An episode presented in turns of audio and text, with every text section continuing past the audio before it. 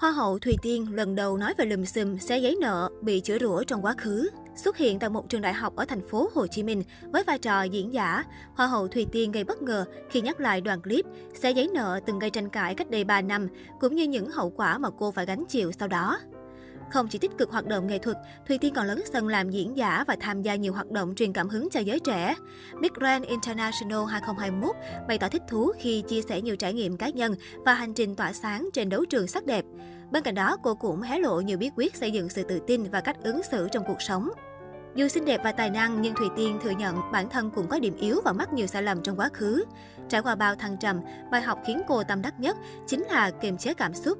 Mới đây trong một buổi giao lưu tại trường học, Hoa hậu Thùy Tiên lần đầu đề cập chuyện giật nợ từng gây xôn xao dư luận trước khi cô tham gia cuộc thi Hoa hậu Hòa bình quốc tế 2021 và đăng quang. Khi một học sinh đặt câu hỏi, chị đã trải qua việc bản thân chưa kiềm chế được cảm xúc trước công chúng chưa? Thùy Tiên liền nói về chuyện cũ. Thùy Tiên thừa nhận trước đây cô là người khá nóng tính và không kiềm chế được cảm xúc của bản thân. Tuy nhiên, sau khi sự việc lùm xùm xảy ra, nhìn nhận được hậu quả để lại, cô đã thay đổi để bản thân tốt hơn. Thùy Tiên bày tỏ, có một clip mà nhiều người đã biết, lúc đó chị không kiềm chế được cảm xúc. Clip đó bị đào đi đào lại, lúc chị là hoa hậu cũng bị đào lên. Chị là một người rất nóng tính. Khi sự việc đó xảy ra và nhìn nhận được hậu quả của nó, chị bắt đầu thay đổi bản thân. Trước đây, chị cho rằng nóng tính không phải là việc xấu. Người đẹp liên tục chia sẻ, Nóng tính trước công chúng là điều không nên. Chị từng trải qua rồi và phải chịu hậu quả của việc không kiềm chế được cảm xúc trong vòng 3 năm. Thời điểm diễn ra sự việc rất tệ, chị là một người khá nội tâm. Từ sự việc đó, chị mới thấy sự nóng tính không đúng chỗ sẽ ảnh hưởng đến mình như thế nào. Bên cạnh đó, Thùy Tiên cũng hé lộ giai đoạn bị khủng bố tinh thần vì dân mạng ném đá. Lúc đó tôi không nghĩ là mình sẽ là người được biết đến nhiều.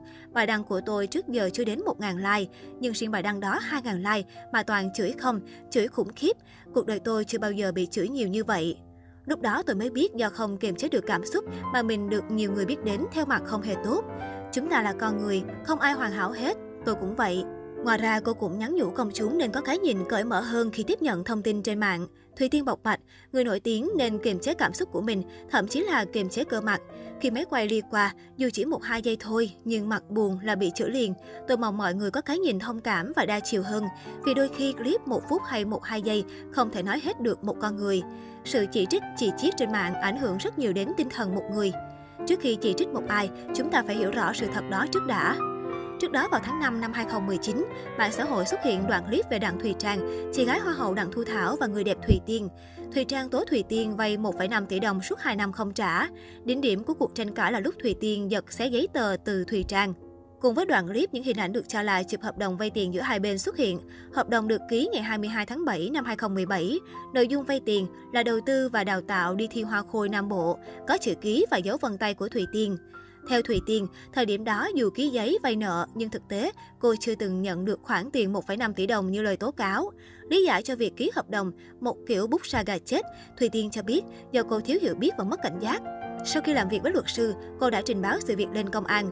Thùy Tiên còn nghi ngờ rằng Thùy Trang nằm trong một đường dây chuyên gạ gẫm các thí sinh có tiềm năng để họ ký vào hợp đồng vay nợ. Trong khi đó, Thùy Trang cho biết sẵn sàng đối chất trước tòa. Dù vậy đến nay, vụ lùm xùm nêu trên vẫn chưa có hồi kết. Thế nhưng mỗi lần Hoa hậu Thùy Tiên có dự án hay sự kiện gì nổi bật, chuyện giật nợ lại xuất hiện trên mạng xã hội.